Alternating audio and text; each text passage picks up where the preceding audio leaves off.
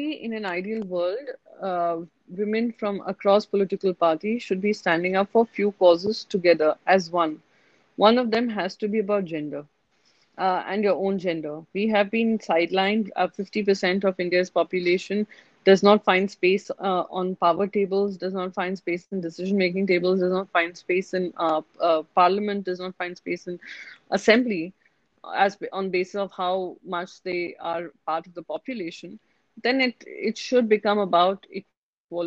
And it should not be about your political barriers stopping you from this because this is apolitical in nature. Empowering women has nothing to do with your politics. Empowering women is good for your communities good for your society good for our well-being good for our nation.